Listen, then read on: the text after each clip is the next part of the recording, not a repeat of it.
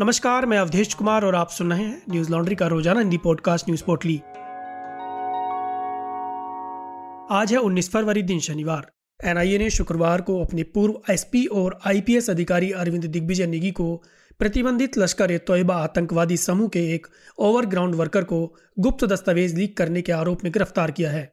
NIA ने कहा कि उसने पिछले साल 6 नवंबर को दर्ज किए गए आतंकवाद से जुड़े एक मामले के संबंध में नेगी को गिरफ़्तार किया है। यह मामला आतंकवादी संगठन के ओवरग्राउंड वर्कर्स को हर तरह की सुविधा मुहैया कराने और उनकी योजनाओं को अमल में लाने में मदद करने को लेकर था।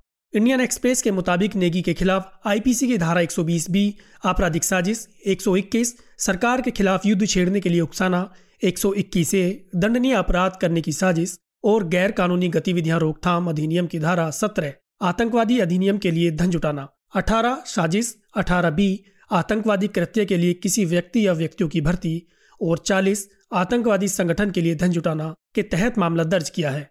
हालाँकि एजेंसी ने यह स्पष्ट नहीं किया है कि खुर्रम परवेज को दस्तावेज़ नेगी ने दिए थे या किसी और ने।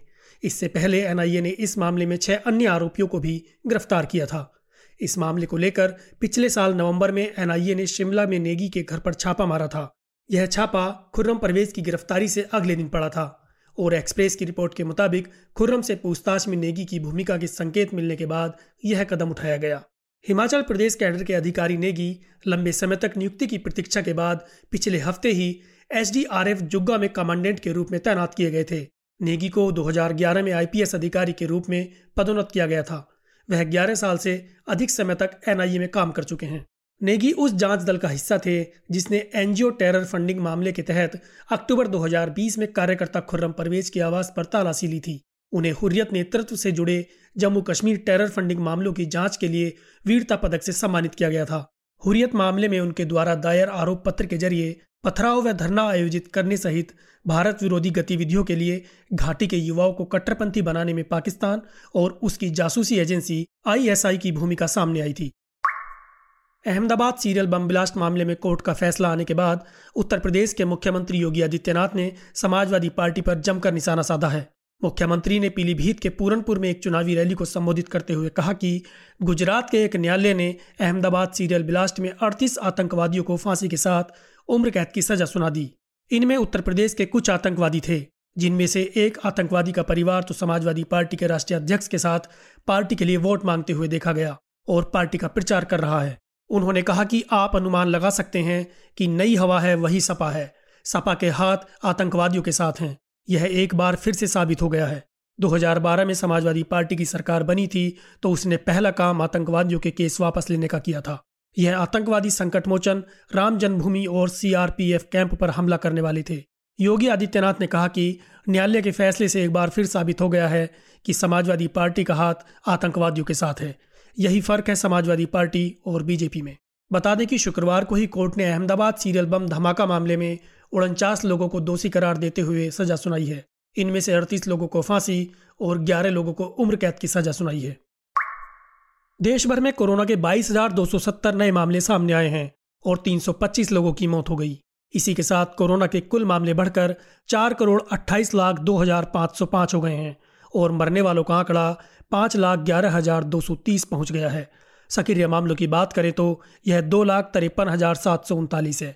वहीं बीते 24 घंटों में साठ हज़ार दो सौ अट्ठानवे लोग कोरोना से ठीक भी हुए हैं, जिसके बाद कोरोना से ठीक हुए लोगों की संख्या बढ़कर चार करोड़ बीस लाख सैंतीस हज़ार पाँच सौ छत्तीस पहुँच गई है। डेली पॉजिटिविटी रेट एक दशमलव आठ ज़ीरो फ़ीसदी और वीकली पॉजिटिविटी रेट दो दशमलव पाँच ज़ीरो फ़ीसदी है। देशव्यापी कोरोना टीकाकरण अभियान के चलते अब तक कुल एक करोड़ लोगों को कोरोना वैक्सीन लगाई जा चुकी है। गोरखपुर में छठे चरण के चुनाव के लिए सीएमओ डॉक्टर आशुतोष कुमार दुबे ने 24 नोडल ऑफिसर नियुक्त किए हैं, जिससे कोरोना प्रोटोकॉल का पालन किया जा सके। ड्यूटी में लगे प्रत्येक कर्मचारी से कोरोना रोधी टीके की प्रिकॉशंस डोज लेने के लिए कहा है। अमर उजाला की खबर के मुताबिक सीएमओ ने बताया कि प्रत्येक पोलिंग बूथ पर कोविड हेल्प डेस्क का सक्रियता से संचालन हो। इसके लिए सभी नौ विधानसभा क्षेत्रों के नोडल अधिकारियों को ज़िम्मेदारी दी गई है। यह अधिकारी सुनिश्चित करें कि उनके क्षेत्र के सभी पोलिंग बूथ पर आशा कार्यकर्ता, thermal scanner, gloves, mask, sanitiser और पीपीई किट के साथ मौजूद रहें। झारखंड की हेमंत सोरेन सरकार ने शुक्रवार को राज्य कर्मचारी चयन आयोग द्वारा आयोजित होने वाली जिला स्तरीय रोज़गार परीक्षाओं के लिए बोकारो और धनबाद जिलों में भोजपुरी और मगही को क्षेत्रीय भाषाओं की सूची से हटा दिया है। इस कदम का उद्देश्य भाषा विवाद को खत्म करना था, जो इस क्षेत्र में हफ्तों से चल रहा है। इसके लिए बोकारो, धनबाद और गिरिडीह में रांची तक हज़ारों लोगों ने विरोध प्रदर्शन किया था। यह विवाद तेईस दिसंबर को राज्य सरकार द्वारा एक अधिसूचना जारी करने के बाद पनपा, जिसमें झारखंड के बोकारो ज़िले के धनबाद में मगही और भोजपुरी को क्षेत्रीय भाषाओं के रूप में शामिल किया गया था। कई रैलियों में इस मुद्दे को लेकर प्रदर्शनकारियों ने मुख्यमंत्री की खूब आलोचना भी की थी। झारखंड कार्मिक, प्रशासनिक सुधार और राजभाषा विभाग के प्रधान सचिव द्वारा हस्ताक्षरित शुक्रवार की अधिसूचना में कहा गया है कि 24 दिसंबर की अधिसूचना पर विचार करने के बाद सरकार ने जिलेवार क्षेत्रीय भाषाओं की पहचान की है। ताज़ा अधिसूचना में सरकार ने नागपुरी, उर्दू, खोरथा, कुरमाली और बांग्ला को क्षेत्रीय भाषाओं के रूप में रखा है और भोजपुरी और मगही को सूची से हटा दिया है। इंडियन एक्सप्रेस ने सरकारी सूत्रों के हवाले से लिखा कि पूरा मुद्दा नौकरशाही की गड़बड़ी का था। जिसके कारण बड़े पैमाने पर विरोध प्रदर्शन हुए। इसे ठीक कर दिया गया है। अमेरिकी राष्ट्रपति जो बाइडेन ने शुक्रवार को कहा कि वह पूरी तरह आश्वस्त हैं कि रूसी नेता व्लादिमीर पुतिन ने आने वाले दिनों में यूक्रेन पर आक्रमण करने का फैसला किया है। बाइडेन ने कहा कि उनका यह मूल्यांकन अमेरिकी खुफिया सूचना पर आधारित है। एक अमेरिकी रक्षा अधिकारी ने शुक्रवार को कहा कि यूक्रेन की सीमा पर 40 से 50 फ़ीसदी रूसी सेना अब हमले की स्थिति में है। अधिकारी ने कहा कि यूक्रेन के दक्षिण पूर्वी डोनबास क्षेत्र में रूस समर्थक अलगाववादियों और यूक्रेन सरकार बलों के बीच संघर्ष में वृद्धि तथा रूस और डोनबास में अधिकारियों के भड़काऊ दावों से पता चलता है कि अस्थिर करने का अभियान शुरू हो गया है।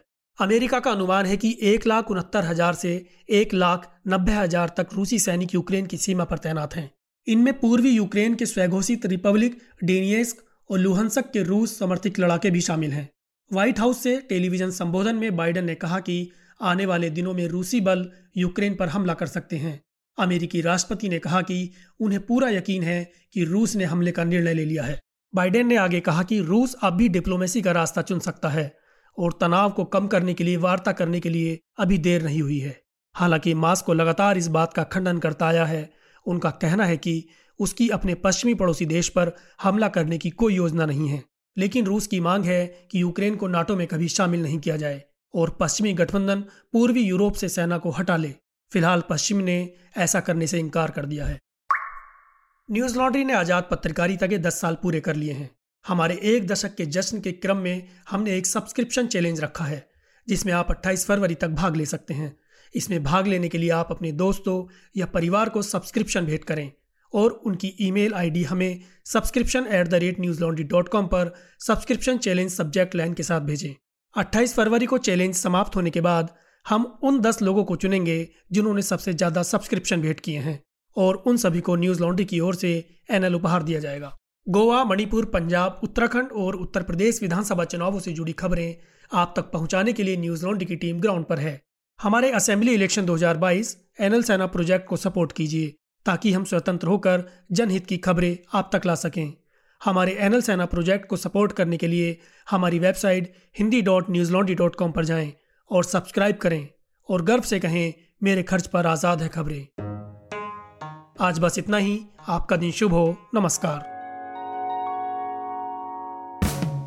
न्यूज़ लॉन्ड्री के सभी पॉडकास्ट ट्विटर आईटीज और दूसरे पॉडकास्ट प्लेटफॉर्म पे उपलब्ध हैं। खबरों को विज्ञापन के दबाव से आज़ाद रखें। न्यूज़ लॉन्ड्री को सब्सक्राइब करें।